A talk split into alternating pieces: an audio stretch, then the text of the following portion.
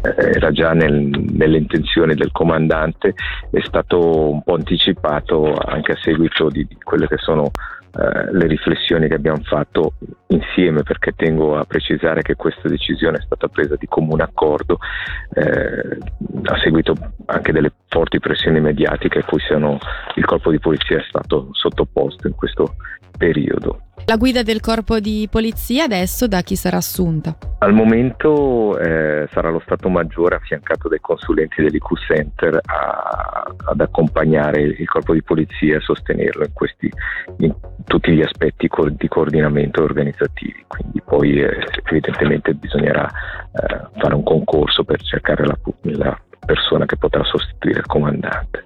Quello che è successo nelle ultime settimane non ha eh, così eh, giovato all'immagine della Polizia Comunale di Locarno, bisognerà forse fare in modo di ristabilire magari un rapporto di, di fiducia anche con i cittadini. Ma credo che comunque in questi anni, eh, adesso mi riferisco ai sei anni in cui eh, Bossalini è stato al comando della Polizia Comunale, ci sia stato un ottimo lavoro da parte della polizia, un lavoro rivolto davvero in particolare eh, verso quella che è la polizia di prossimità.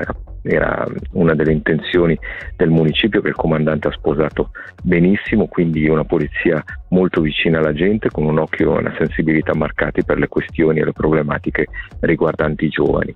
E io ho avuto molti segnali di apprezzamento da parte degli altri comuni, comuni convenzionati, da parte eh, di chi opera sul nostro territorio, quindi è stato fatto un ottimo lavoro. Dispiace che in quest'ultimo periodo eh, si sia nel, nell'occhio del ciclone perché non, non, non, si meritano tutti coloro che hanno lavorato eh, bene a favore della città, non si meritano di finire in questo tritacarne.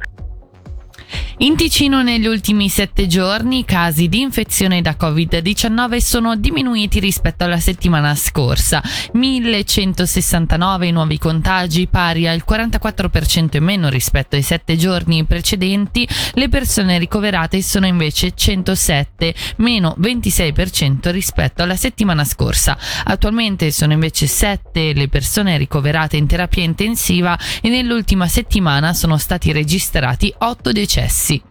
Nel 2021 la mobilità in Ticino si è ripresa in seguito all'abolizione delle misure antipandemiche. A dirlo è il rapporto La mobilità in Ticino 2021 pubblicato dal Dipartimento del Territorio. Il trasporto su gomma è aumentato di oltre il 30% rispetto al 2020, anche se resta ancora inferiore rispetto al 2019. Per la ferrovia si riscontra un aumento del 24% dei passeggeri e dell'8% nei chilometri percorsi, ma rispetto al 2019 i passeggeri sono inferiori del 20% e i chilometri percorsi del 31%. Un'azione sindacale del SEV con il personale di diverse categorie di lavoratori FFS per esprimere il malcontento verso l'intenzione di sopprimere l'invalidità professionale come misura di risparmio e l'impiego di lavoratori temporanei nel settore della pulizia. È quanto è andato in scena questa mattina sul piazzale della stazione di Bellinzona. Secondo quanto riferisce il sindacato, l'invalidità professionale verrà soppressa a partire dal 2023. Voltiamo pagina con un tema che sta tanto a cuore non solo ai cittadini ma anche alle aziende, l'eccessivo carico di burocrazia e leggi che complicano l'attività o generano costi a volte ritenuti evitabili per chi fa imprese. Affrontiamo l'argomento prendendo spunto dalla nuova puntata di Rock Economy dedicata a Priorità Libertà, associazione apartitica che da anni si batte per alleggerire il carico delle cosiddette scartoffie a chi conduce un'attività.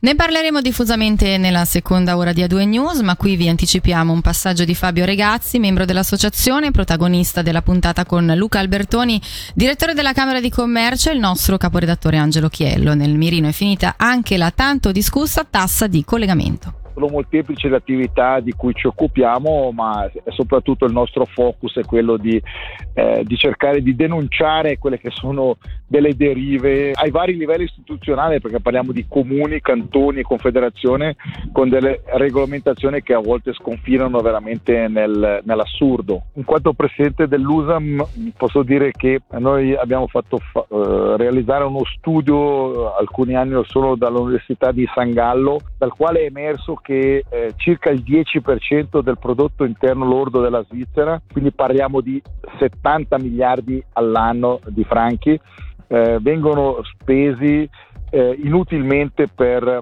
costi burocratici e spese di regolamentazione che eh, non hanno nessun senso, che sono assolutamente inutili e non portano nessun eh, valore aggiunto. Notoriamente ho un'avversione eh, viscerale contro quella che è la tassa di collegamento eh, che a mio avviso eh, rientra pienamente in questa eh, categoria, una tassa che è, è inutile, eh, che non genera nessun eh, beneficio eh, per rapporto a quello che è l'obiettivo dichiarato e che serve solamente a, penalizzare aziende, ma soprattutto collabor- le collaboratrici e i collaboratori della stessa.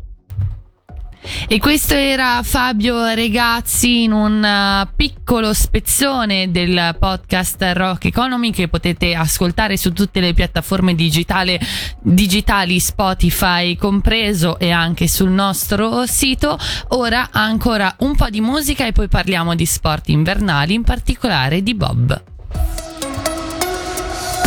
Il suono dell'informazione a due news.